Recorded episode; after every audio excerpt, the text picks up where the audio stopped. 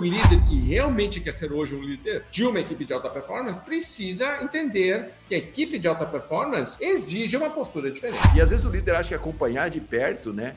É, é você ficar ali cobrando do cara. Putz, não é cobrar do cara, porque se cobrar funcionasse, é, eu falo bastante isso, a empresa contrataria um cobrador e não um líder, né? Uma frase nossa, o líder sacuda um, um líder negligente. Um líder que está meio distante, a equipe meio que está produzindo e às vezes está indo, né? Às vezes está indo. Eu sempre falo, cara, no mercado razoavelmente bom ou com uma estratégia boa, a ineficiência comercial às vezes ela fica mascarada. Porque o líder, ou, né, ou, ou dentro de casa, que é permissivo, às vezes dá bronca. Só que todo mundo sabe que aquela bronca, na verdade, não é real, não vai acontecer nada. Então cria um ambiente que é. O ambiente é muito esquisito também.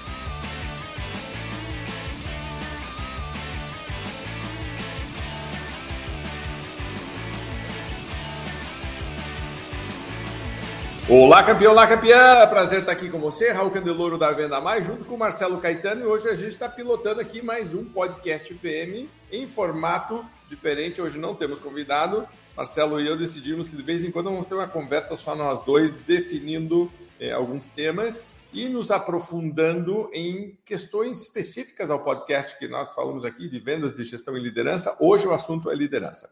Então, se você é líder, está passando por algumas situações com certeza absoluta você vai curtir muito este podcast. Você não é líder, mas gostaria de estar em algum momento, já vai se preparando, já vai pensando lá na frente, ouça, né? É, é, você vai a, a ver muita coisa interessante, porque nós vamos falar de estilos de liderança, e é o tipo da coisa que, por exemplo, se você é um diretor e tem gerentes, ou se você é gerente tem supervisores, se você tem uma equipe de vendas que você quer que ela fique mais madura em relação a alguns comportamentos, é o tipo de, de podcast para você ver ou ouvir junto com todo mundo, porque com certeza absoluta a conversa vai ser muito rica.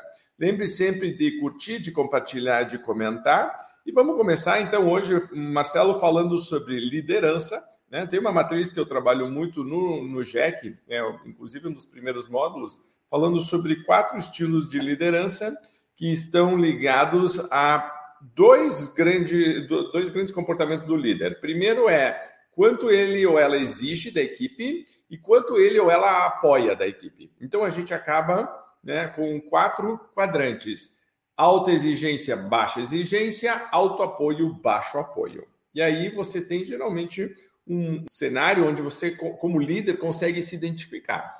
Inclusive, na semana passada, estava fazendo uma reunião da mentoria e um dos, dos líderes no, no, grupo levantou a mão e disse: Gente, eu era o negligente. Eu era o negligente, eu estou o tempo inteiro trabalhando. Né, Para você que está nos vendo, nos ouvindo, você daqui a pouco vai se, se descobrir em algum deles, você vai também dizer: Nossa, eu sou esse mesmo né? Então, o que, que eu posso fazer para melhorar? Mas antes da gente começar, Marcelo, algum comentário rápido em relação a coisas que você tem visto de liderança? Em primeiro lugar, tudo bem, Raul? Como é que tá você? Como é que estão nossos ouvintes aí? Prazer de novo estar aqui nesse. A gente sempre gosta desse bate-papo nosso a dois aqui, né? Porque é quando a gente acaba discorrendo um pouco mais sobre, sobre alguns assuntos, e liderança com certeza é um desses assuntos. Esses dias fiz uma postagem, né? É, que falava sobre é, produtividade né, e, e, proximidade do líder, né? Gerou até uns debates assim, porque as pessoas sempre vão no extremo da história, né? E aí o que eu falava na postagem era um, era um, eram os quadrantes. Então, assim, quando você tem alta performance, você dá um pouco mais de liberdade para o cara atuar dentro dos padrões. E quando o cara está em baixa performance, seja porque ele é iniciante, porque ele perdeu performance, não sei o quê, você fica próximo, o líder fica próximo dele para estimular esse cara e para entender o que esse cara precisa para produzir mais. Né? E aí, quando eu fiz essa postagem, às vezes, ah, mas o cara que está em alta performance lá, eu não preciso controlar ele. Eu falei, cara, o cara está em alta performance, você precisa acompanhar o que ele está fazendo, você precisa estimular esse cara, ele precisa seguir os padrões da empresa, mas ele está em alta performance. Né? Você pode acelerar um pouco mais, ele pode, tem várias maneiras de fazer isso, mas o cara que está em baixa performance, porque ele é novo, ou porque ele perdeu performance, ou porque ele não tem que estar tá lá, o líder tem que acompanhar esse cara muito de perto. E às vezes o líder acha que acompanhar de perto né, é, é você ficar ali cobrando do cara. Putz, não é cobrar do cara, porque se cobrar funcionasse, é, eu falo bastante isso, a empresa contrataria um cobrador e não um líder. Né? O líder está ali para entender o que esse cara precisa e dar apoio para esse cara. Quando você fala em dar apoio, parece que buga a cabeça do líder, né? Porque a sensação que ele tem é que ele sempre faz tudo o que ele pode fazer.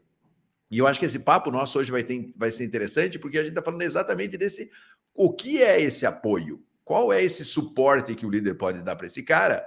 É, até porque ele estando próximo e dando suporte, ele vai perceber rapidamente para onde esse cara vai e se o cara não tem que estar tá ali na equipe dele. Né? Então, essa celeridade, celeridade no processo é extremamente importante. E o que eu vejo é que muitas vezes o líder fica distante, olhando ali aquele cara, de, aquela equipe, aquele grupo de baixa performance, e ele não consegue agir sobre esse grupo, né? E ele fica pressionando o cara que dá resultado a dar mais resultado. Aí desanda tudo, aí o cara de alta performance reclama, aí fica todo mundo insatisfeito no grupo.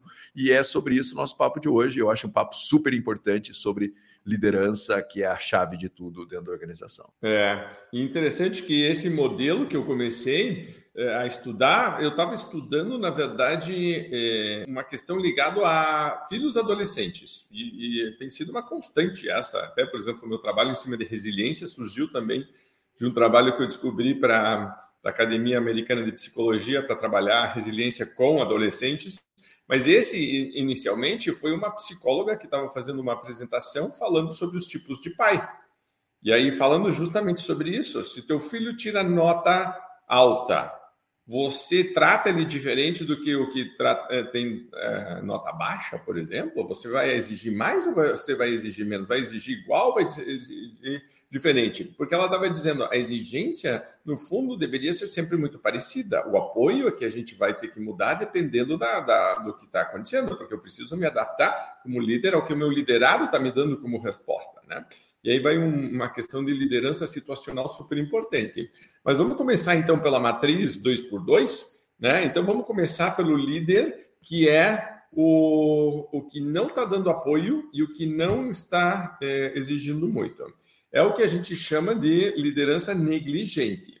É uma palavra dura, é uma palavra complicada, mas tem acontecido e a gente tem visto que é um líder que, no fundo, está ausente ou se ele está presente, não está agregando muito. Então, com uma liderança negligente, você vê que a própria equipe, vezes, às vezes, começa até a burlar regras, ou a inventar regras, ou a solucionar problemas por conta própria, criam grupos separados. Você vê que às vezes os vendedores têm um grupo do WhatsApp separado que o gerente não está, né? Porque o gerente não está para não, né? não agrega mesmo, né? É uma situação que é complicada e geralmente quando isso acontece essa pessoa, principalmente quando ela dá alta liderança, para mim, ou é um sócio, uma sócia, a gente pode até falar sobre isso, que no fundo não está mais feliz com a sua participação ali, queria estar tá fazendo outra coisa, é uma pessoa que meio que perdeu o contato e está ali porque, de certa maneira, está protegida, porque ah, né, se for uma função mais baixa, já, já teria saído. A pessoa não tem mais condições de estar tá ali. Ou é uma pessoa que também pode estar perdida ela está perdida porque ela não sabe o que fazer e ela diz: Eu não sei se eu consigo agregar aqui. E como ela não consegue muito agregar, também diz: Se eu não estou agregando muito, eu também não posso cobrar. Né? O que é estranho é que muitas vezes essa pessoa não levanta a mão para pedir ajuda, porque nesta, né, neste processo todo ela começa a, a, se sentir insegura em relação à sua função, ao seu cargo, até acho que como ser humano começa, né? Mas a equipe sente muito isso. Né? Então, é, é, é um, caso rápido que aconteceu. A gente tem um amigo aqui que uma vez veio para os Estados Unidos, a filha veio estudar, a filha estava tirando nota ruim na escola pública aqui, foi chamada pela psicóloga da escola e a psicóloga dela uh, começou a perguntar para ela: escute, como é que é o ambiente na tua casa? Ela, e ela, ah, por quê? Teus pais são casados? Tipo, você mora com os teus pais? Sim. Os dois pais, é teu pai biológico, a mãe? Sim.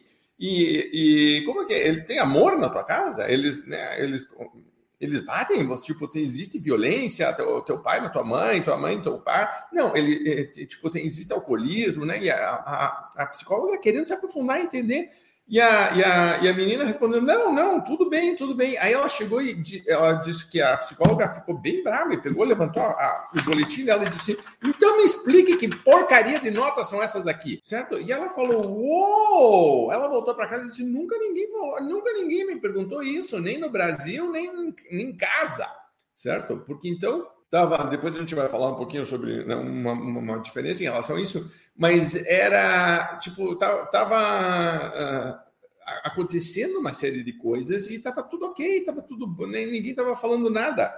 E então você começa a ver que essa liderança permite com que lentamente, por exemplo, metas não sejam batidas, processos não sejam respeitados, regras não sejam respeitadas, e vai criando um ambiente que é exatamente o contrário da alta performance e da alta produtividade. Então, acho que vamos começar por aí, Marcelo, falando da, do, do, negligente. Muitas vezes, Raul, eu vejo que isso acontece também porque a pessoa não está mais efetivamente ocupando o cargo compatível com as funções que ele ocupa dentro da organização. Então, isso acontece muito em empresas de dono, né? Empresa de dono, quando o dono ele é o dono da empresa e ele é o gestor comercial, por exemplo. Né? E ele acha que ele é o gestor comercial, mas ele não é mais o gestor comercial. Na verdade, ele está lá pensando em negócios, em novos negócios, não sei o quê, mas ele ocupa aquela cadeira que está ali na mão dele, está ali no organograma como se ele fosse o cara, mas ele não é mais o cara. O outro ponto que acontece é quando a empresa cresce e, o e, e, e exige alguém mais estratégico na operação, é, e, e essa vaga de gerência ela fica não ocupada. Né? Então, por exemplo, eu começo a ter muitos vendedores, muitos gestores abaixo de mim, e eu preciso começar a pensar em parcerias estratégicas e não sei o quê, e eu paro de fazer gestão do meu time comercial.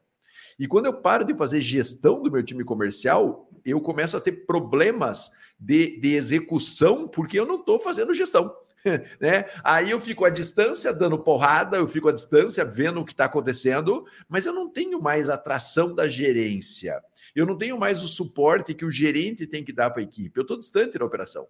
Então eu vejo isso acontecer muito nas organizações, do cara tá ocupando. Então, às vezes, você chega na empresa e fala assim, cara, tá na hora da gente ter um gerente de vendas. O cara fala, não, eu sou gerente de vendas. Fala, não, você não é mais gerente de vendas. Você é o diretor comercial.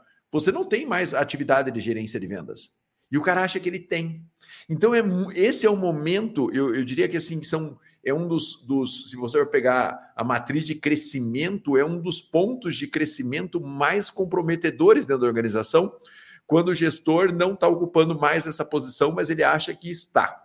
E aí, quando isso acontece, putz, gera uma série de fatores: frustração do gestor, frustração da equipe, é, enfim, gera um. E aí, para mim, esse quadrante muitas vezes é gerado por essa situação. Então, já que eu não estou cobrando muito, eu não exijo muito. Já que eu não estou tão perto, eu também não exijo muito. E aí a equipe fica naquele, naquele meio, meio enrolado ali. E isso faz com que aconteçam várias situações, entre elas um inchaço da estrutura comercial, porque você acha que é colocando mais gente ou energia ou lead ou qualquer outra coisa que isso vai acontecer. E isso não vai acontecer. Porque, na verdade, o time precisa ganhar eficiência. Só que o time só ganha eficiência com o líder perto. Com o líder distante, isso não, não acontece. Então, para os líderes que estão nos ouvindo, é uma reflexão importante, porque às vezes você fala assim, ah, Caetano, mas a gente é uma empresa pequena. Será que, cara, às vezes uma empresa pequena em estrutura, ela já exige alguém cuidando da operação ali que não está que não tá acontecendo, né? Então você pode falar, ah, então eu vou botar um supervisor embaixo, os supervisores embaixo para que eu consiga fazer essa gestão. Tudo bem, mas supervisores também precisam de gestão. Então, esse não ocupar o cargo que está descrito é, efetivamente faz com que esse tipo de problema aconteça, na minha visão, com muita frequência. Então, para mim, esse é o ponto mais comum que a gente vê nas organizações. Né? O líder que está meio distante, a equipe meio que está produzindo e às vezes está indo. Né? Às vezes está indo. Eu sempre falo, cara, no mercado razoavelmente bom ou com uma estratégia boa, a ineficiência comercial, às vezes, ela fica mascarada, né? Principalmente se a estratégia for muito boa, se a empresa tiver uma estratégia boa de lançamento, não sei o que, não sei o que, de diferenciação, enfim. Mas no médio e longo prazo, isso não se sustenta. Então, esse é um ponto que eu considero muito importante e, para mim, dos quadrantes, é o mais comum por uma série de fatores, como você falou, e como esse que eu estou citando aqui. É, e você vê que, na verdade, cria um vácuo ali, né? Tem um vácuo de até de poder, e o ser humano precisa de uma referência e uma das coisas que eu estava pensando aqui, que é interessante, é que quando a gente chega para ajudar a ocupar esse espaço, a gente encontra muito resistência, porque o líder não quer perder isso, ou a equipe está acostumada a estar tá solta, Então, se você coloca um gerente, já começa a, a, colocar um pouco mais de disciplina. A equipe é uma equipe naturalmente indisciplinada, porque ficou solta, né? Então, parece aquele super nanny, assim, que tem que vir a super nanny e colocar um pouco de ordem na casa e dizer: não, vai ter, temos regras aqui, vamos ter que seguir. Mas o próprio dono, a própria dona, né? O, o diretor, a diretora diz: não, sempre, né? Tipo, eu que fazia isso, eu estou perdendo espaço e digo: não, campeão, não, você está ganhando, né? Tipo, vai jogar teu jogo de verdade estratégico. É, o, o, o, diretor, a diretora que está envolvido com questões estratégicas começa a ver as reuniões e principalmente as, os pequenos detalhes de cada equipe, porque o gerente tem que saber da vida do vendedor. Né? E começa aquela coisa assim do tipo, pô, faltou, por que, que faltou? Ah, o cara tá grávido, né? A mulher tá, né? Tipo, a mulher tá com. O que que tá acontecendo? Você precisa se envolver com isso. Um diretor que tá lá em cima olhando tudo não consegue principalmente se tem vários vendedores. Então, essa questão do vácuo realmente é, é, é muito ruim. E realmente precisa preencher. Né? Então, você que é gestor, gestora, né? presta atenção no que o Marcelo falou, porque é exatamente isso. Tipo, jogue o teu jogo, coloque alguém para fazer o seu papel. E se você tem um, uma descrição de, de gerente, ela é diferente da de diretora certo? E você não consegue estar fazendo tudo ao mesmo tempo. Estou jogando aqui, né? Tipo, ah, eu cruzo e eu, eu cabeceio. Não, não. Decida se você vai fazer um ou outro. Vai ser bem melhor. Deixa eu entrar aqui. É... Vou usar uma palavra delicada. É... Às vezes, gestor, você não está com paciência mais de fazer aquilo que está no seu job description. Às vezes você é dono de uma empresa e você não está com paciência mais de acompanhar a equipe comercial de perto. Não é nenhum pecado isso. Muito pelo contrário, muitas vezes você está naquela posição faz com que você não consiga progredir como organização. Então, quando a gente fala assim, pô, se você não está mais com paciência de fazer gestão, assim, operação do dia a dia, acompanhamento, gerência, supervisão, e você está com uma cabeça mais de diretor, porque você acha que a sua empresa precisa de, um, de uma visão estratégica maior, mais tempo investido em estratégia, em, em acompanhamento, em parceria, em novos, em novos, em criar novos cenários, e você não tem mais paciência nem não vou falar a palavra, para continuar naquela posição de gestão que é estressante, que é cansativa, colocar alguém ali também tem impacto na sua qualidade de vida, sabe? Porque às vezes o cara fica ali preso e sofrendo com a organização dele porque ele está numa posição que ele não tinha mais estar tá ocupando. Ah, Caetano, mas será que eu consigo colocar alguém aqui abaixo de mim? Será que tem budget para isso? Cara, coloca que você vai ver que o faturamento vai acontecer. Se coloca, você vai ver que a gestão que essa pessoa vai, vai imprimir na equipe vai trazer resultado e, acima de tudo, você vai ficar feliz cumprindo a sua função que efetivamente é sua hoje, que é dirigir aquela estrutura e não gerenciar. Então é muito importante pensar também na qualidade de vida das pessoas, sabe? No, estar num ambiente saudável, porque às vezes eu, a gente vai estar tá lá junto com os líderes, a gente olha para eles e fala assim, cara, por que você não está fazendo gestão? E aí o cara não tem coragem de falar, mas depois eu vou jantar com ele, a gente vai bater um papo com ele, com os nossos clientes, a gente chega nele e fala, cara, de verdade, você não está mais com paciência de fazer isso, né?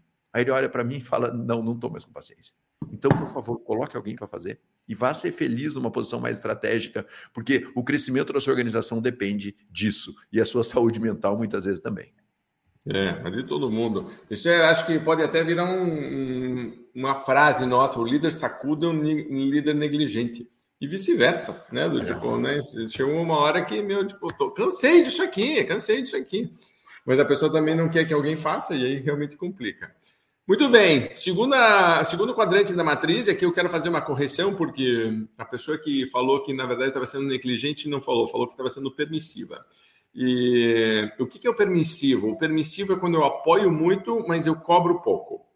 Então, o permissivo é paisão, mãezona, vamos lá, gente, e faz coisa pela equipe, e tenta motivar, e fala, e chama, e dá, e, e a equipe não bate meta, não bate meta, e também não tem nenhuma consequência de não bater e a pessoa que tem dificuldade até de ter uma conversa mais dura, de fazer uma cobrança maior, de tomar uma decisão de, por exemplo, demitir alguém. Então, você vê um monte de gente que está na equipe que não deveria estar. Tá, é o que a gente chama do permissivo. Marcelo, quer falar do permissivo? Não, fala você aí, Raul, porque é, é, você tem mais experiência nisso. Eu vou contando aqui alguns exemplos enquanto você fala sobre, sobre o permissivo aí. É, o permissivo é claramente, certo? Já vem, né? Permite muito, mas é interessante de ver que no fundo tem uma, uma forma de pensar e de encarar a vida de que, então, por exemplo, é, é muito feedback, é muita conversa, é, e o, às vezes esse próprio líder permissivo começa a fazer coisas que a equipe deveria estar fazendo, porque não consegue cobrar da equipe, ou cobrou da equipe e a equipe não faz. Então, por exemplo, o, o, o pai, a mãe permissivo, é aquele que vai dizer, é, filho, você tem que é, arrumar teu quarto. O filho não arruma o quarto, a mãe vai e arruma, certo? E aí o filho fica dizendo, para que, que eu vou arrumar o quarto? E aí, então, é, é, inclusive, é, uma, é um processo interessante, porque o líder ou, né, ou, ou dentro de casa, que é permissivo, às vezes dá bronca. Só que todo mundo sabe que aquela bronca, na verdade, não é real, não vai acontecer nada. Então cria um ambiente que é. O ambiente é muito esquisito também. Porque de vez em quando tem um rompante, assim, porra, chega, não sei o que, tá, tá, tá, tá, tá, todo mundo meio que diz assim, todo mundo fica contando um, dois, três, quatro, porque daqui a pouco a pessoa vai pedir desculpas né, o líder, né, o pai, a mãe vem pedindo desculpa, que eu falei né, forte com você, desculpe, vem cá, vamos não sei o que tá? Aí tenta apaziguar, tenta fazer coisas. E no fundo, está fazendo mal para a pessoa, porque, por exemplo, no caso dos filhos que não estão sendo cobrados e que a nota está ruim, alguns comportamentos, algumas coisas dentro de casa, ou a equipe de vendas que não está seguindo o processo, não está tendo resultado, você tem um problema aí, porque a própria pessoa não está conseguindo se desenvolver. E tem outro tipo do que eu chamo do permissivo parcial, que é o seguinte: se é um campeão, uma campeã de vendas e está batendo meta, meu, pode fazer o que quiser. Pode fazer o que quiser certo? Aquela história que a gente chamava do síndrome de Romário, assim, do tipo, Deus me livre, não toca, né? Então, o gestor tem duas formas de, de verdade de gerir a equipe. Uma com quem está batendo a meta e outra com quem não está batendo a meta. Quem está batendo a meta, meu, eu não sei o que está fazendo, eu não sei o que está aqui, estou vendo o número meu, está arrebentando de vender, beleza, toca aí, pode prometer, pode cumprir, pode dar desconto, pode fazer o que, você quiser. Está batendo a meta. Quem não está batendo? Meu pai, em cima, tal, não sei o que, tal, tal, escute, um troço meio esquizofrênico aqui, né? Essa, essa coisa meio desequilibrada de você ter é, é, uma balança que, né, dependendo de onde está, vai para um lado, vai para o outro. E aí, então, o, o, o, permissivo também tem outra questão que é não consegue ser consistente. Isso que é outra coisa que eu vejo. Eu digo assim: o negócio é o seguinte: é, é toda segunda-feira nós vamos ter reunião, ok? Beleza. O próprio líder começa a, a, a, falhar na reunião. Ele atrasa a reunião, ele começa a inventar aqui uma desculpa, ele marca dentista. São casos reais, tá? Que eu tô falando. Marca dentista na hora da reunião. Aí você diz: escute, não, não, não tem consistência. Não, porque todo mundo tem que fazer 10 ligações por dia. Ele cobra no primeiro dia, cobra no segundo dia, no terceiro dia ele já não cobra. Aí um faz oito e tudo bem, um faz oito. Tipo, pronto, virou uma salada. Porque não consegue ter uma consistência. E o permissivo o tempo inteiro parece que está uma das coisas que eu vejo é que, a, a, principalmente isso quando é um gerente, o, o, diretor permissivo é diferente, mas o gerente permissivo, para mim, é uma pessoa que está tentando interpretar um papel, não está nem sendo ele ou ela mesma, não está sendo nem natural quem a pessoa é, ela está tentando fazer um jogo que não é. Por isso que ela não consegue ter consistência e não consegue ter disciplina e não consegue ter nada dessa atração necessária porque o tempo inteiro é um desgaste energético que a pessoa tenta manter, tenta manter, ah, não aguenta, aí depois disse, ah, né? E, e, eu nunca me aprofundei nisso, mas eu gostaria muito de saber como é que foi a infância dessas pessoas, porque elas precisam muito de que a equipe toda esteja dizendo, ai, como você é bom, mas no bom, uma pessoa boa certo? Não como líder bom, não, né? Porque os nossos líderes, eu sempre pergunto, qual foi o líder que mais te influenciou? Era um líder bonzinho, era um líder boazinha? Raramente era. Era alguém que a gente já vai falar daqui a pouco, exigia muito, cobrava muito, mas apoiava muito também. Essa pessoa que me desafiou, né? O permissivo não desafia. O permissivo dizendo, ai, tá bom, tá tudo ok, vamos lá um pouquinho mais, gente, uhul, uhul. E no fundo parece que ele tá procurando ser amado. Ele não está procurando gerir a equipe de verdade, está procurando ser amado. Ele, ele, a popularidade dele, ou, ou não, não provocar um desgaste, ou não provocar uma situação emocional tensa, um, potencialmente negativa, faz com que ele ou ela não tenha conversas, não tenha atitudes que são necessárias na liderança. E acaba permitindo que a equipe né, vá ocupando né, um, né, esses espaços, vá se acomodando, só que é um acomodado patrocinado agora. Então, porque o negligente não está nem não, não, não tá cobrando, mas também não está muito presente. Este gerente está presente e está dizendo para a equipe, gente, vamos lá, certo? Tipo, e, e, vamos, né? Tipo, o que vocês precisam de mim? O que, que nos tira, tá, tá, tá, tá, mas continua não tendo resultado. E aí cria uma espiral que, que é ruim, onde, onde, onde geralmente acaba com o líder explodindo. E aí cria aquele ciclo né, que eu chamo das marés, vai ter a explosão, vai ter a, né, ah, gritar, e daqui a pouco, três dias, está tudo igual de novo, porque no fundo nada mudou. Marcelo, tudo se que eu você, falei. É, se você precisa cobrar alguma coisa dez vezes, isso diz mais sobre você do que sobre o outro. Eu sempre falo isso e para mim é o líder permissivo é esse líder. Né? Se você precisa cobrar 10 vezes a mesma coisa, meu irmão, se você está cobrando 10 vezes, ou você demite as pessoas, ou você senta para ter uma conversa, ou você não sei, ou você toma uma atitude. Né? O, o líder permissivo é aquele líder que fica ali cobrando 10 vezes para a pessoa fazer aquilo e a pessoa não faz e ele não toma atitude nenhuma em relação àquilo. Isso mata o líder, isso mata a pessoa, isso mata o processo, isso mata a organização porque não fazer passa a ser algo normal, né? E ele fica numa posição de coitadinho dentro da empresa, né? Ele fica naquela posição de, ai, mas eu cobro, mas o pessoal não faz. Beleza, meu irmão, e aí, vai cobrar até quando? Sabe, vai, vai ficar cobrando até quando? Vai tomar atitude em que momento? Já sentou para ter uma conversa definitiva com essa pessoa? Não, mas veja aqui, não tem veja aqui, é. Sabe, abre um processo de contratação, olha aquela galera que não está respondendo, cara, e substitui essas pessoas dentro da organização. Você pode falar, ah, mas eu vou ter um turnover. Bicho, vai ter turnover, faz parte do processo. E, e para mim, assim, essa é uma barreira da performance do líder. É ele entender que ele vai ter turnover, que muita gente não vai reagir na velocidade que ele quer que reaja, e ele. Paciência, esse, esse é o jogo e esse é o processo. Porque esse negócio de ficar tentando arrastar todo mundo, ah, somos um time, a gente não se separa. Não, cara, não funciona mais. Né? Eu vejo muito isso na, nas empresas, a gente vê muito nos projetos nossos de consultoria, que às vezes a gente entra porque o líder fala, cara, de verdade, eu não tenho coragem de tomar essas decisões, estou arrastando essas decisões, mas eu sei que algumas decisões precisam ser tomadas aqui dentro. E eu preciso de ajuda para tomar essas decisões. Beleza, não tem problema. Às vezes um agente externo vem e te ajuda a tomar essa decisão, porque você está carregando, você tem uma relação emocional ali dentro e não tem o menor problema. Qualquer coisa é melhor do que não tomar a decisão. Se precisar de ajuda, vai atrás de ajuda. Se precisa de psicólogo, vai atrás de psicólogo. Se precisa fazer uma imersão, vai lá e faz uma imersão. Mas tome as decisões todo esse processo que você vai arrastando dentro da sua organização, ela cobra um preço muito alto. Primeiro lugar, dos clientes, né? Porque às vezes a gente fala assim, ah, eu estou super preocupado com o cliente, mas a partir do momento que você aceita que tem pessoas negligentes dentro da sua organização, o cliente está sofrendo. Então não venha com essa história de, ah, para de olhar para dentro, né? Porque é um processo meio de, o cara fica olhando, ah, eu com a equipe, eu com a equipe, eles. Não, não, não, cara. Lá na ponta tem alguém se complicando que se chama o cliente. Depois tem mais uma segunda pessoa se complicando, que é quem? A sua própria equipe. Porque, como o Raul bem disse, o cara, você não está sendo um líder de verdade para esse cara. Você está sendo alguém que cumpre uma função quase paternalista, assim, no, no sentido negativo do processo. E esse cara não está desenvolvendo, sabe? E você está criando um cara mimado ali dentro da organização que você tolera que ele não faça o que é pedido, certo? E o terceiro que sofre é você, líder. Sabe? Você tem que olhar falar assim, cara, quem está se ferrando não fazendo isso sou eu. Sabe? Sou eu que não bato na mesa e não tomo decisões. Mas para você não tomar essa decisão no momento de explosão, né? Porque às vezes o líder explode, daí ele toma a decisão. Cara, tome racionalmente. Eu não quero mais ficar nessa posição. Primeiro passo, abra um processo de recrutamento. Comece a conversar com pessoas no mercado e olhe que você vai falar, pô, tem pessoas muito melhores aqui do que essas pessoas que estão aqui comigo. Porque às vezes o líder precisa ganhar um pouco de confiança, sabe? Às vezes ele olha para a equipe dele e ele perde uma visão externa do mercado. Eu sou muito a favor disso, sabe? Eu viro e mexe o cara fala, e aí, pô, não estou feliz com o meu supervisor. Abra o um processo de recrutamento. Abra o um processo de recrutamento. Ah, você vai ver gente no mercado, daqui a pouco você vai encontrar um cara e fala: Meu Deus do céu, cara, esse cara é muito mais desenrolado, tem um perfil muito diferente daquele meu supervisor. Então eu vou, é, vou, vou substituir.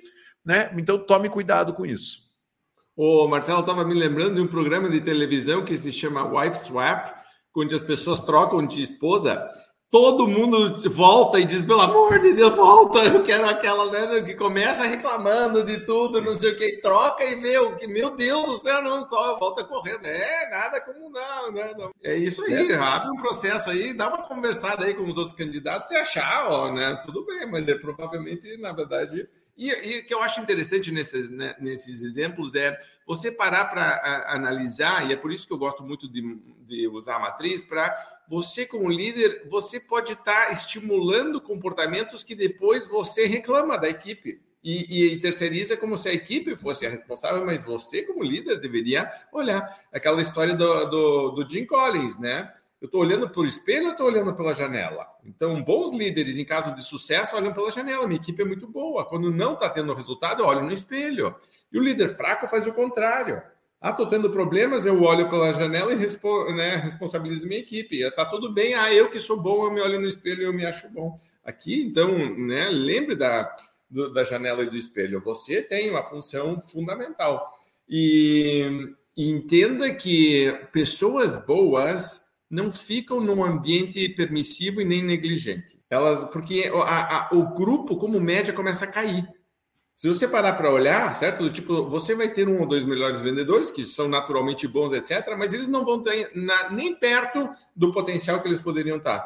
O que quem acaba ficando são os mais ou menos, porque gosta de, desse ambiente, que minha boca, termostato financeiro mental está ajustado para ganhar aquela na micharia que eles estão ganhando, e está todo mundo ali levando. Aí você vai dizer, ah, que é ruim, é que ela foi ficando, porque o ambiente era propício à média performance, à mediocridade. Então, se eu, como líder, estou realmente focado em criar um ambiente de alta performance, eu tenho que começar comigo, pelo meu comportamento, minha influência. Né? Então, primeiro, né, negligência não, e permissivo tem que ter muito cuidado, até porque eu acho culturalmente, Marcelo, assim, tendo convivido em várias culturas, no Brasil a gente tem uma tendência a essa proteção, a tentar ser bonzinho, a tentar agradar, a, sabe? Tipo, então é, é difícil mas, e, e, e, engraçado que às vezes as pessoas acham que é excludente uma coisa com a outra. Não, eu posso ser exigente e posso apoiar muito também. Né? Tipo, é o correto. Não preciso de que, ah, porque eu dei uma bronca, eu sou eu, eu, eu sou uh, impopular, de repente. As crianças precisam de direcionamento, as pessoas, o ser humano de, precisa de direcionamento. Então, alguém que vem e diga, campeão, vem cá, vamos conversar aqui, eu espero mais de você, você pode nos seguir, tá? Nossa, é uma conversa né, transformadora para muita gente. Então, eu, eu, acho que isso é super importante. Vamos falar do terceiro, quer colocar mais alguma coisa? Esse líder é sobrecarregado. Esse líder, invariavelmente, ele é um líder sobrecarregado. Ele é um líder que é, tem mais atividades do que deveria ter e ele trabalha é, sempre naturalmente dentro de um cenário sobrecarregado. Então, assim, se você, líder, está sobrecarregado, muito sobrecarregado, perceba que porque você está fazendo coisas que a sua equipe deveria fazer ou porque a sua equipe não está fazendo coisas que deveria fazer. Então, pare de reclamar que você está sobrecarregado e coloque as responsabilidades e as atividades na mão de quem realmente é competente para isso, né? É a pessoa responsável para isso. Então, o líder que fica tolerando, ele vai se sobrecarregando com o passar do tempo. O Raul falou uma coisa super importante.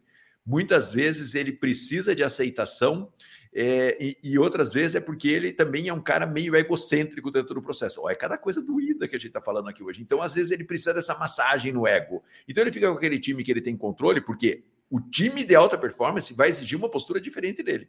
E muitas vezes ele prefere aquele tipo, aquele time que ele faz pelo time, o time aceita ele e aí vai. Então, assim, se você está sobrecarregado, analise esse processo e analise também se você não precisa um pouco daquela massagem, tipo, ó, oh, galera, eu tô fazendo, vamos lá, vamos lá, estamos fazendo por vocês. Cara, isso é super nocivo, porque quando você se sobrecarrega, cara, você vai ter problema mental, porque, cara, ninguém aguenta muito tempo de sobrecarga, vai ter problema na sua família, vai ter problema com a sua equipe, vai ter problema com o resultado, porque chega uma hora que você não consegue fazer o resultado sozinho. Então, assim, olhe com atenção, porque essa posição que teoricamente é muito confortável para você pode te cobrar um preço muito alto. E você vê que eu, uma coisa que eu tenho visto é que o líder é, permissivo geralmente ele é afável naquela outra matriz que a gente trabalha. Então, o lento emocional precisa disso e acaba muitas vezes com um grupo que no fundo é quase que um grupo não vou falar de puxar saco o tempo inteiro, mas é um grupo que sabe lidar bem com o ego do, né? Então, chefinho, não sei o que, tá, tá, tá, e coisa. Então, é um ambiente que é um ambiente legal, mas ninguém performa. E aí, então, você tem um problema, e como você falou, acaba sobrecarregando o líder. O outro extremo, o outro oposto, é quando eu cobro muito, mas não dou apoio. A gente chama isso do líder autoritário. Então, o líder autoritário é aquele que está cobrando meta, está cobrando processo e não quer nem saber, certo? E é uma postura que acaba sendo meio ditatorial, certo? E para quem gosta de ambiente extremamente estruturado, onde tudo é organizado, desenhado, previsível, você tem, a pessoa até consegue sobreviver ali por algum tempo. Mas se você tem um pouquinho mais de iniciativa de empreendedorismo, quer trabalhar criatividade, você vai morrer. Claramente é um deserto ali emocional o líder autoritário. E o líder autoritário é aquele que depois reclama que a equipe não tem iniciativa, que a equipe não tem postura, que a equipe não tem engajamento. Mas se você for olhar o que está sendo, o que está acontecendo é qualquer pessoa que levante a mão vai tomar uma porrada. Na reunião diz, ah, eu quero ideias novas. A, quem, a primeira pessoa que der ideia nova, o líder já começa a dizer, não, isso aí não funciona. Não, isso aí não sei o que, tá, tá, tá. Não, não sei o que, porque no fundo o líder autoritário, aquela coisa que estava falando um pouco do ego, aqui no autoritário aparece muito forte. Só tem uma pessoa inteligente aqui. Eu quero que vocês façam o que eu estou mandando fazer. Eu que decidi o que precisa ser feito. Eu que vou nos levar. Vocês peguem. Eu preciso de, de braço. Eu não preciso de cérebro, eu preciso de braço, eu preciso de perna, que vocês façam o que eu estou mandando fazer. E aí cria um ambiente que é ruim também né? Porque as, as pessoas, de novo, que têm um pouquinho mais de iniciativa de empreendedorismo, não duram muito tempo nesse processo. Quem que vai ficar num lugar onde você sempre tem que fazer tudo a mesma coisa, tipo aquela, parece o Charlie Chaplin naquele filme antigo que tipo assim, você vai apertar parafuso, campeão. E é uma das minhas é, dos meus questionamentos em, por exemplo, Aaron Ross com receita previsível quando você define muito claramente cada uma das tarefinhas e você começa a colocar a administração da produção em processo comercial. E aí você começa a segmentar muito claramente as tarefas e a pessoa se especializa naquilo. Tem um ganho de produtividade no primeiro momento? Claro que tem. Mas se você olhar mesmo a administração da produção, você vai ver que com a evolução do sistema de tempos e movimentos, onde eu isolava uma tarefa e fazia que uma pessoa só fizesse aquilo, aquilo não dura, não tem ser humano que tá. Ah, então nós vamos colocar um robô. Bom, tudo bem. Então talvez algum dia você coloque um robô, em algumas tarefas você já coloca hoje. Mas se eu preciso que tenha um ser humano ah, fazendo uma tarefa, e mais, eu vou exigir que ele faça isso com algumas das atitudes que a gente define como é, é, necessárias para o sucesso, cara, eu não posso fazer com que a, a, a definição da tarefa dela seja cada vez mais restrita exigido cada vez mais um número de quantidade e não de qualidade. Então, quantas ligações você está fazendo? Ah, mas não, a qualidade da ligação não foi medida. Então, tem, tem é, lugares que, que eu tenho visto, e isso era uma discussão, por exemplo, antiga, já quando a gente trabalhava no Small Giants, quando a gente foi visitar uma empresa que tinha um call center gigantesco, e eles disseram: Nós paramos de monitorar duração de ligação com clientes. Porque o que começou a acontecer é que quando a gente começou a cobrar demais essa questão da, da duração da ligação, os vendedores estavam apressados em desligar e ir para a próxima ligação. Né? Então, uh, você tem. Uh, eu me lembro, por exemplo, de uma vez eu estava dando palestra para uma empresa de, de, refrigerantes no Nordeste e trabalhava com cervejas também, também, um grupo super grande, e tinha uma lombada na saída. E eu falei, mas por que vocês colocaram uma lombada aqui? Eu achei, é questão de segurança, né? Para o cara ter que parar com o caminhão, não sei o que. Ele falou, não, Raul, a gente faz um negócio aqui no começo da manhã que, que inclusive, o cara tinha saído do exército e fazia uma, um, uma palestra no Chico Dantar, e ele falou: os, os motoqueiros saem tão pilhados, tão, saem tão malucos, que os caras têm um roteiro tão gigantesco para cobrir, que os caras estavam saindo e batendo a moto na saída da, da fábrica, porque aí tiveram que colocar uma lombada para o cara pelo menos dar uma diminuída e lembrar de não bater. Mas né, você começa a ver que o, o cara não. Moto, o cara ia falar com o cliente com o capacete, porque não dava tempo de, de, de você fazer. Ou seja, está claramente cumprindo um processo mecânico. E aí você vai falar de spin selling, de venda desafiadora, de venda consultiva, de venda de alto valor e você está cobrando tarefas operacionais mecânicas. Eu digo, são incompatíveis, defina. Certo? Quem disse que, né? Eu vou tentar, obviamente, organizar, eu tenho que organizar isso, mas o líder autoritário, então, está dizendo: eu sou a autoridade máxima, daqui para baixo, emana, certo, para baixo, hierarquia claramente definida, todo mundo segue os canais, processos definidos, tempos e movimentos para tudo, é administração da produção e é, é um ambiente onde, é, por exemplo, um líder autoritário não vai estar tá pedindo uh, feedback para a equipe, não vai estar tá pedindo opinião para a equipe, reunião é reunião em portas fechadas. A informação que eu vou te passar é informação muito claramente direcionada, é aqui, pronto, baseado nisso. Então, se começa a criar um ambiente que é engraçado, porque depois você vai ver que a gente precisa desse mundo e precisa do outro também, que é onde eles vão se encontrar. Mas se você só isola isso aqui, ele fica duro, ele parece um filme certo? Tipo, você diz, cara, o que, que é isso aqui? É um filme preto e branco, daquilo, bah, bah, bah, batendo tambor, assim, bumbo, e todo mundo remando, remando, remando. E você diz, cara, hoje em dia, aí depois você vai dizer, ah, tá difícil de contratar pessoas, a minha equipe tem turnover, a geração Y, X, Z, não sei o que, não quer. Assim, campeão, você cria um ambiente que não é para isso, né? Tipo, tem um ambiente, uma galera que está jogando videogame hoje, se criou jogando videogame, é o contrário disso, né? Então, também é um ambiente complicado, Marcelo. É, ah, eu Citando frases que eu gosto de usar, se você tem uma equipe de 10 pessoas, mas só sua opinião vale, você tem, na verdade, uma equipe de uma pessoa, né? E, e quando você tem uma equipe assim, de alguma maneira, o líder acaba, é, é o que você falou, reclamando que ele tem uma equipe bola murcha, porque quem murcha a equipe é ele mesmo, né? Porque se a opinião de ninguém vale, se as ideias de ninguém vale, só vale a ideia dele, a equipe chega uma hora que ela para de dar ideia. E outra coisa, chega uma hora que ela começa a sabotar o líder. Isso é uma coisa super importante, porque assim, cara, eu vou provar que o seu modelo não funciona, porque vira uma coisa quase que polarizada entre o líder e a equipe, e ela entra no processo de sabotagem do, da liderança. E não é uma sabotagem maldosa, é uma sabotagem só para falar, meu, só no seu jeito não vai funcionar. Tem que ter um pouco do nosso jeito também dentro da organização. Felizmente, eu tenho visto que esse modelo de liderança tem derretido né, dentro, dentro do mercado. E eu acho isso super, super saudável, porque chega uma hora que você. É aquela coisa, geração nova entrando, como você falou, novas cabeças, as pessoas não reagem de jeito nenhum a esse tipo de, de comando mais. Elas não, elas simplesmente não reagem. Né? Ou as pessoas que reagem são, são pessoas que é, têm pouca capacidade de decisão e de tomada de, de, de, qualquer, de qualquer ação que você espere que elas tomem. Então você vai começar a trazer para baixo de você uma equipe que depende cada vez mais do líder, né? E também vai gerar isso que a gente falou no quadrante anterior, uma sobrecarga do líder. Porque não ache que uma equipe bola murcha, uma equipe que não produz, uma equipe que não toma decisão, não vai sobrecarregar você, porque ela vai sobrecarregar o líder. E essa exigência extrema do líder lá, façam o que eu estou mandando, do jeito que eu estou mandando, cara, isso está tá acabando no mercado. E olha, a gente já passou em vários projetos nossos pela transição desse líder, sabe? Pela transição desse líder, do, do líder que tinha uma empresa, muitas vezes uma empresa familiar, ele, tudo era do jeito dele, e ele começa a aceitar uma mudança de modelo, mas é um processo muito sofrido, se não for quase que terapeutizado, né? Porque o cara foi criado assim muitas vezes, né? Ele também foi criado dentro desse modelo, ele também viu esse modelo acontecer e de repente ele vê esse modelo derreter na frente dele.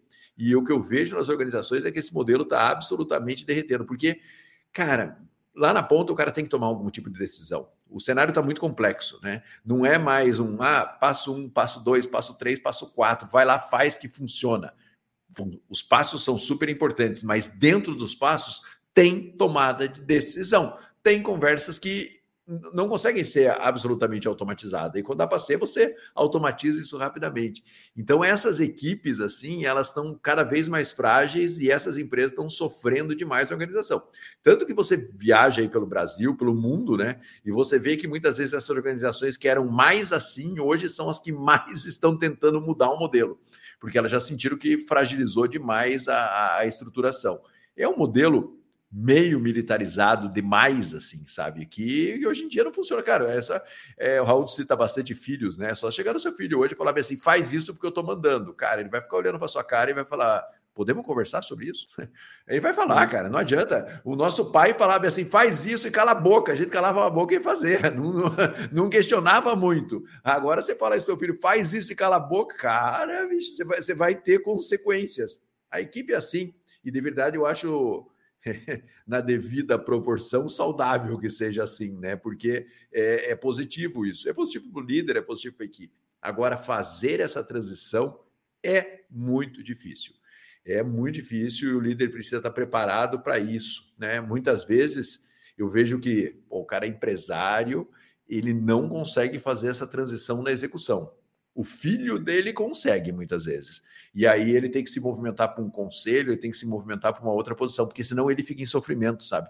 E quando ele entra em sofrimento também não é positivo, né? Porque ele aprendeu desse jeito, fez isso 30, 40 anos. Chega uma hora que ele fala: Meu, deixa alguém fazer desse jeito novo, porque eu não vou conseguir fazer. E não tem vergonha nenhuma em falar isso. Esses dias nós estávamos no cliente, eu falei assim, cara, será que não está na hora de você não tocar mais a sua empresa? Aí ele falou, você está louco, Caetano. Eu falei, não, cara, você pode dirigir a sua empresa de um conselho sem ter que tocar mais. Porque, cara, para você fazer o que tem que ser feito hoje, vai sofrer. Aí ele encostou na cadeira assim, ficou olhando minha cara e falou assim: você está me mandando embora da minha empresa? Eu falei, não, não estou mandando você embora da sua empresa, de jeito nenhum.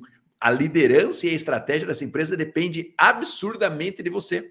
Mas o dia a dia, a gestão, não precisam mais desse modelo. E para você fazer o que você tem que fazer, você vai sofrer. Por que não? E aí ele respirou um pouquinho e falou: Pô, quem sabe você tem razão. Não saiu. Porque ele só vai sair na hora que ele entender que ele está sofrendo demais nesse processo. Mas quem sabe pela primeira vez ele tem ouvido isso. Então você que está nos ouvindo, quem sabe, né? Você pela primeira vez está ouvindo isso é, de um terceiro e também tem essa reflexão. E veja que é mais ou menos parecido com a reflexão que a gente tinha no outro. Não tem mais paciência para isso. Eu não quero jogar esse jogo. Não tem pecado nenhum em não jogar esse jogo. Veja, dois quadrantes que a gente está falando a mesma coisa. Não tenho mais paciência, não tem mais paciência para fazer gestão. Vai para a direção e bota alguém fazer gestão, meu irmão. Sabe? Ah, não, essa mudança de chave de autoritário, eu não consigo, cara, eu fui criado assim, meu pai era assim, meu avô era assim, eu sou assim. Ah, tô com 65 anos. Você não vai mudar. Você não vai mudar.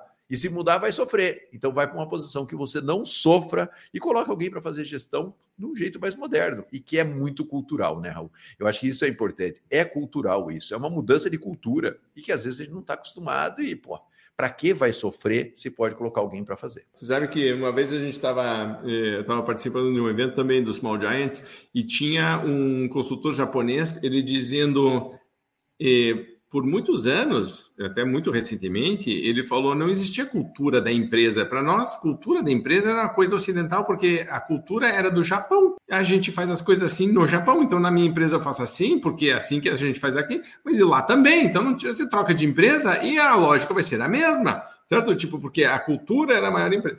E a cultura é, nossa, nós, dentro do, do Brasil, primeiro regionais, né? o Nordeste, o Sul, São Paulo, né? Do tipo, então, o interior, o agrícola, sabe? Tipo, você vai ter já.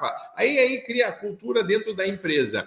E eu, eu, vejo muitas vezes uma. Tem, algumas posturas aqui do líder autoritário que é importante falar. Primeiro, muitas vezes é uma postura que é, um, de certa maneira, arrogante. Eu estou claramente dizendo a minha visão é superior, eu sou superior, certo? Então, do tipo, obedeçam. Segunda coisa, tem uma certa insegurança no processo, como sempre tem por trás de toda arrogância, tem uma insegurança de que as coisas não vão ser feitas com qualidade, de que, tipo, qual que é a minha função de verdade, eu preciso me mostrar útil, eu preciso me mostrar presente, então dar ordens, assim, me faz com que eu me sinta mais poderoso, poderosa, ou reconhecido, né? É, e você, você começa a ver aí, então, uma evolução. E, e também tem uma outra coisa, você estava falando, quando os nossos pais chegavam e diziam, faça isso aí, cala a boca, existia uma potencial consequência negativa muito clara. Você ia tomar um tapão na orelha, certo? Na bunda, uma chinelada, uma certa alguma coisa, ia ter uma, uma, uma consequência muito séria. Hoje o teu filho fica te olhando e fica te perguntando qual que é o reason why, né? tipo, qual que é a lógica por trás de me explique, me deixe entender esse processo, porque ele, né, tipo, não é a ameaça física que vai resolver, pelo contrário, muitas vezes vai piorar o processo, né? E nessa evolução, então, tipo, né, então você vai evoluindo até como sociedade ou como pessoa, o próprio líder que se acostumou de um jeito, certo? Depois para mudar, começa até nem ver isso de maneira muito positiva, mas é, mas é necessário, né? E o autoritário começa muitas vezes, eu acho que você está ficando falando que fica sacudo, né? porque começa a cansar de ficar. É, é, a pessoa cria um ambiente de baixa performance, as pessoas são todas ali, coitadas, bonsais. Eu, né, o líder autoritário cria bonsais, é isso que ele faz. E aí depois reclama que, que, a equipe não cresce, que a equipe não é ambiciosa, que não é objetiva. Campeão, você criou bonsais, você não, não permitiu que ninguém realmente saísse com um galho, que você já vinha e cortava. Então, é, aí depois vai reclamar que, que vive no, no, no bonsai. É, exatamente, mas é que você que criou isso, quer alguma coisa diferente, você tem que começar mudando, né? É, fala. E é difícil mudar dentro da empresa. É, e aqui eu quero falar uma coisa que um grande amigo meu chamado Raul Candeloro me disse uma vez. Ele falou o seguinte, Caetano, fui para os Estados Unidos porque quem eu era no Brasil era muito difícil de mudar dentro do próprio Brasil. É, olha que louco isso. E é assim mesmo, eu estou em Florianópolis porque o, cara que eu era em Curitiba é muito difícil de mudar. E às vezes a gente precisa mudar de lugar para conseguir mudar de postura, porque naquele lugar que a gente está, a gente é encaixado naquela posição que a gente está. Né? É, e aqui eu vou falar uma coisa para você que é líder. Muitas vezes, é, nessa empresa que você está, você não consegue mudar essa sua posição. Olha que, que difícil isso, né, líder? Então, assim, arrisque. Arrisque mudar da onde você está e arrisque mudar da onde você está se você sentir que aí você não consegue mudar esse seu padrão de comportamento, porque você foi sempre assim, vai ser muito difícil tirar essas cascas, essas máscaras todas e, e, e se posicionar de uma outra maneira, né? É, a gente tem muita vergonha de falar, pô, vou parar seis meses aqui, vou me reposicionar no mercado. Ah, parece que é um veneno né? É, ou vou parar seis meses e vou me reposicionar dentro da própria empresa que eu estou. Parece que é um pecado fazer isso. E não, não é pecado. Você pode fazer isso. Porque a gente sabe, a gente está falando aqui, mas o quanto é difícil. Os dois anteriores, até que você consegue trabalhar. E eu acho que é uma mudança factível. Agora, essa mudança aqui, ela, ela é você expor fragilidades num, num, ambiente onde você nunca expôs suas fragilidades. Cara, isso é difícil pra caramba, porque o autoritário não expõe fragilidades, né? Ele é top-down e vai embora e faz. Então, assim, é, você, quem sabe, não consiga fazer essa transição. Onde você está, não sei que você seja muito terapeutizado aí dentro do processo, e quem sabe você tem que mudar. E qual é o problema de mudar? Né? Qual é o problema de desapegar e fazer um próximo movimento dentro da sua carreira ou dentro da própria empresa? Falar, cara, vou estudar, vou voltar daqui a seis meses, vou refletir sobre isso. Eu sei que você pode falar, ah, Caetano, você está falando de mundo ideal, que loucura é essa? Não, não é mundo ideal, cara. É a necessidade para o mundo atual. Não sei quem falou esses dias. Ah, o, o Salib que falou, né? Pô, tirei um sabático. Todo mundo deveria tirar um sabático no meio do processo. E às vezes a gente demora muito para fazer isso. Vá lá, cara, tome as suas decisões, né? Porque se o sistema. E outra, né, cara? O sistema começa a não responder, não se sustentar e você vai acelerando aquele modelo de cobrança. Meu irmão, vai dar errado isso em todos os lados, inclusive em você. Né? Então, às vezes, esse ponto especificamente é uma decisão um pouco mais difícil, mais dura. Veja, já falamos de movimentação dentro da, da hierarquia da organização, que não exige que você esteja naquela posição de execução tão grande. É, já falamos de movimentação entre empresa e de movimentação sua dentro da própria empresa. O fato é que essa autoridade é, vai te sobrecarregar também certo? Porque no final das contas fica tudo na sua mão e vai cobrar um preço bastante alto. Tome decisões. É. E, e, você vê que interessante que, por exemplo, você usou o sistema do né, que é autoritário militarizado. Outro dia estava é, vendo também um material sobre treinamento de equipes militares aqui nos Estados Unidos com tropas de elite. Né? são pequenos grandes, é, são pequenos grupos é, dentro de grandes né, organizações, mas são pequenos grupos que têm é, é, tarefas muito específicas e uma autonomia muito grande. Eles recebem uma incumbência, eles têm, né, tá tudo planejado, eles têm uma linha de comando, mas eles têm uma, uma dinâmica completamente diferente. Os caras estavam dizendo, para lidar com o cenário atual, não tem mais aquela história de que eu vou com 15 batalhões e chega com 15 tanques, não sei o que, tá, tá. Meu, os caras estão lá com drone, tudo organizado, tipo, escondido na caverna, na colina, não sei o que, satélite, é, é, né, tipo, então ele falou, cara, a gente precisa unidade que, né, que, que conversem entre elas, mas numa dinâmica completamente. Como é que se lidera um, um, grupo, um comando desses? Não é simplesmente chegando e dizendo, cala a boca, todo mundo vai fazer tudo isso. E outro dia, então, estava né, tava participando da reunião e, né, e eles, os caras estavam vendo o mapa e tinha um soldado que ficava continuamente questionando o major que estava apresentando certo? E, e, e, faz parte do processo, porque o soldado quer entender por que nós estamos indo por aqui e não por ali. E faz parte do processo, muito interessante. Então, se tem uma patente alta, uma patente baixa, a patente baixa questionando a patente alta e faz parte do processo. Eu quero isso. Imagine isso num sistema autoritário. Imagine, já cortava a cabeça da pessoa imediatamente, né? Então, né? então não pode. E outra coisa que eu vejo, hoje técnicos de futebol Tá? Outro dia eu fui, estava em Curitiba e fui almoçar lá com o Gaziri, certo? E fomos num restaurante que estava tendo lá em Curitiba uma reunião de ex-jogadores de futebol, e acho que tinha alguns também. Cara, o que tinha de Lamborghini, Ferrari, Porsche, não sei o que, na frente do restaurante, eu falei, caramba, o que está acontecendo aqui? Que, né? tipo, quando eu entrei, perguntei para os caras, não, é que o pessoal do, do, do, do futebol e do Atlético, do Coxa, não sei o que, estão ali. Meu, são jogadores aposentados, todo mundo de Ferrari. Né? Então, hoje, um técnico de futebol está lidando com milionários, estão com estrelas, com pessoas que têm psicólogo, nutrólogo, não sei o quê, tem seu jatinho. Imagina. Como é que você vai ser técnico de uma pessoa dessas se você for extremamente autoritário? Você não pode não ser, obviamente, porque senão vira uma bagunça, cada um chega a hora que quiser, treina, não treina, não segue discípulo. mas ao mesmo tempo você tem que, né, tem que lidar com uma pessoa que, pô, ganha mais dinheiro que você, é mais famoso que você, tipo, tem todos os convites do mundo para fazer, né? Tem poder, tem mídia, certo? Então, tipo, então, imagine, o Cristiano Ronaldo cobra acho que um milhão de dólares por post, né? só para fazer um post no, no, negócio, imagine, certo? Então, e o cara tem que administrar tudo isso. Então, se você olha, cara, eu quero ser realmente técnico, né, ou tipo coach, ou né, líder de uma tropa de elite, minha postura tem que mudar. Os caras que estão embaixo de mim, eu quero que os caras sejam bons para caramba. O cara vai ganhar dinheiro para caramba, ele vai estudar também. Às vezes vai estudar mais do que eu. Ele vai. Então, pô, eu preciso criar um ambiente que seja para isso. E então, seja no militar, onde eu tenho a galera de baixo realmente boa, questionando o cara de cima, Seja no esporte, onde isso claramente começa a acontecer também, se começa a ver uma dinâmica diferente e você vê que a postura autoritária serve para uma. Ah, eu vou trabalhar com o time da divisão C, com o pessoal simplesinho, com não sei o que. De repente, até posso ser autoritário e eu, particularmente, acho que situacionalmente, algumas, né, tem algumas situações onde precisa ser autoritário. Pô, o prédio está pegando fogo. Eu não vou fazer uma reunião para discutir, para debater. Ah, será que a gente sai pela esquerda? Pra... Gente, vamos discutir se isso é fogo ou não é fogo? É sério ou não? Não, não, não, não, não. Tipo, é pá, não sei o que, desce, todo mundo sai. Tipo, tem horas onde você precisa realmente.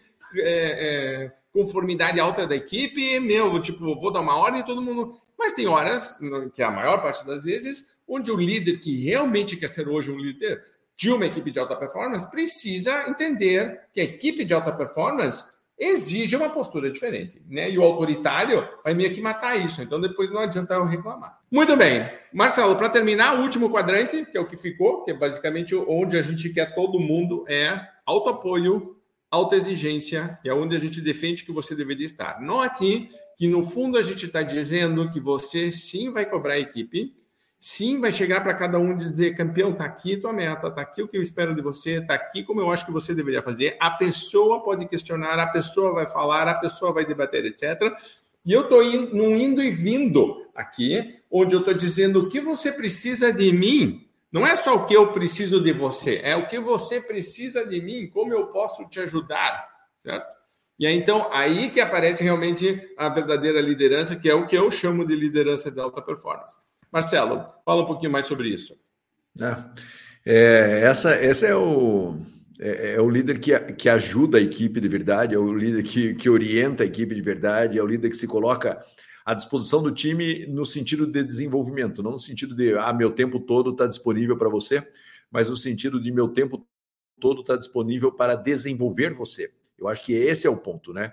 É, o líder é, frágil, ele deixa o tempo todo dele disponível para a equipe a ponto de que ele não consegue ter uma agenda própria, porque a agenda dele é a agenda da equipe. Está errado. O líder tem que ter o tempo dele disponível para desenvolver a equipe. E desenvolver a equipe é algo, é a função mais nobre do líder. E aí a gente começa a entrar em, em, pontos diferentes que a equipe está, né? Então, aí a gente sempre gosta de trabalhar, o Raul trabalha muito com quadrantes, eu gosto de trabalhar os clusters, assim, né, cara? É assim, porra, qual comportamento eu, como líder, tenho com a equipe de alto desempenho e alta performance? É diferente do comportamento que eu tenho com a equipe de baixa performance. A equipe de baixa performance, eu preciso, de verdade, é ajudar esse cara a entender o processo, capacitar esse cara rapidamente. A gente já falou sobre isso lá no começo da nossa conversa, certo? E o cara de alta performance, eu preciso orientar, é, motivar, premiar, entender o que ele faz, né? Porque o que ele faz também pode ser é, trazido para as pessoas de baixa performance. Mas esse líder é um líder que trabalha muito bem com essa lógica do grupo de equipe de alta, média, baixa performance. Ele fica o tempo inteiro olhando e ele se coloca à disposição, volto a falar, de desenvolver a equipe e não de ficar disponível para a equipe. É um sutil detalhe, mas o cara de alta performance ele está lá disponível para desenvolver o time de verdade. E essa é a função dele. Quanto mais ele desenvolve o time, menos ele é exigido. E isso é super importante. Eu fiz uma lista de coisas que um gerente comercial pode fazer para apoiar a equipe de vendas. E eu estava pensando que, no fundo, uma das coisas que a gente tem que começar a olhar é. Eu, eu tenho trabalhado muito essa questão do X e do Y, né, Herzberg? É dizer como eu desapoio né? Então, por exemplo, ah, eu preciso motivar a minha equipe. O que tem desmotivado a tua equipe, né? Tipo, ah, eu queria vender mais. O que tem atrapalhado você vender mais? Tipo, vamos inverter essa pergunta. A, inversão muitas vezes traz algumas sacadas interessantes. E você vê que no fundo, por exemplo, eu, uma das coisas que eu estava falando da, de como você ganhar tração rapidamente numa equipe de vendas ou, ou, ou fazer com que a, uma equipe comece a mudar resultados. Para mim, o feedback próximo é uma das coisas mais importantes que tem, é uma das coisas que menos é feita. Então, tipo, rapidamente, Raul, como que eu mudo os resultados da minha equipe? Uma das primeiras coisas que você pode fazer, o cara não sabe fazer, não tem número para fazer, quando faz, não, não, não, se aprofunda, começa a falar de coisas que não são estratégicas, não são prioritárias, sabe? Tipo, então você começa a dizer, vamos limpar isso, vamos limpar, vamos limpar, vamos limpar. E quando você começa, sempre que eu vejo, eh, por exemplo, em alunos do JEC, os melhores alunos, as melhores alunas, quando você chega e diz tem que ter reunião semanal, eles já sabem, porque eles já sentiram naturalmente que vocês não implantaram porque ai, alguém falou para eles fazerem, já fazia parte do processo. E já tem um, uma, uma, uma rotina de dizer vai ter uma abertura, a gente vai revisar alguns números, vai trazer no seguinte, pá, treinamento faz parte e o treinamento não é visto como a gente para tudo e nós precisamos ir para um, hotel cinco estrelas. Não, é, nós vamos falar hoje 15 minutos ou 20 minutos sobre X aqui, ó trouxe um artigo, trouxe um vídeo, vamos assistir alguma coisa, fulano, fulana fez uma coisa muito legal, mas você vê que tem uma, uma questão que, no fundo, para mim, é de Kaizen, certo? Porque não interessa onde você está, interessa para onde você está indo, interessa esse processo de dizer como que eu posso melhorar, mesmo que seja passo a passo. Tem muito para mim de mindset né, daquela coisa de mindset fixo de crescimento, pô, o mindset de crescimento nessa, nessa questão é muito importante, porque eu não tenho medo de cobrar, que no fundo eu sei que eu vou apoiar, e se eu não conseguir apoiar agora, eu sei que eu consigo me desenvolver para apoiar. Mas eu estou o tempo inteiro olhando para para oportunidades, né? Você vê que eu acho que o, o, líder ou a líder é que nem a gente, né? A gente vai passando pela vida e vai dizendo, pô, isso aqui é uma coisa legal de falar na palestra, pô, isso aqui é legal de gravar um vídeo. Eu vejo os, os, os líderes de verdade dizendo, pô, isso é um negócio legal de desenvolver minha equipe. Certo? Tipo, a pessoa, o cérebro dela tá ligado assim, ó, tá, né, tá, tá olhando, vai contar histórias, né? Tem essa vontade. E no fundo, para mim, tem uma não sei se é uma vocação, mas é um grande tesão de se realizar pelo resultado dos outros. Isso eu vejo o tempo inteiro também, do tipo, puta, um líder fica com o peito estufado, assim, né? Os, quando, né, quando a gente entrevista clientes nossos aqui no próprio podcast, você vê o cara contando com orgulho da equipe, falando das conquistas da equipe, e se diz, nossa, que legal, o olho da pessoa realmente brilha, porque ela vive isso. Quando ela perde uma pessoa muito boa, na equipe, que às vezes acontece, para ela, no fundo, não é tão ruim, porque ela sabe que essa pessoa boa vai ser gerente em outro lugar, vai ser diretor em outro lugar, a pessoa cresceu, né? Tipo, vão se encontrar algum dia num restaurante, no aeroporto, a outra pessoa vai vir vai agradecer, vai, né? Então, tipo, é, você vê que é uma coisa de eu, como ser humano, posso influenciar outro, outros seres humanos como líder. Acho que o líder forte entende isso, entende que ele tem esta né, é, sei lá, esse, é um poder, essa influência, mas também é quase como se fosse um chamado, né, algo maior nosso de que, cara, o mundo precisa de ajuda, eu não posso resolver todos os problemas, mas aqui eu posso fazer a diferença. Eu gosto muito daquela história do, do cara que está na praia e jogando estrelas do que o, o, mar trouxe estrelas do mar, e se elas ficarem na areia, elas vão morrer, e são muitas. E o cara começa a jogar de volta, e uma pessoa diz: você não vai nunca conseguir jogar todas,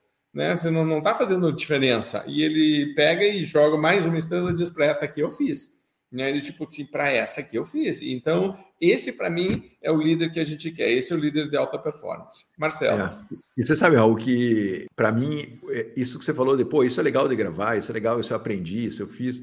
Eu acho que tem um lance de humildade do cara, sabe? É muito importante, sabe? Quando você está você tem que estar num, num, ambiente onde você aprender não seja uma humilhação, aprender seja normal. E eu vejo muito isso nos líderes, sabe, cara? Às vezes, você já passou por isso um milhão de vezes na sua vida, né, Raul?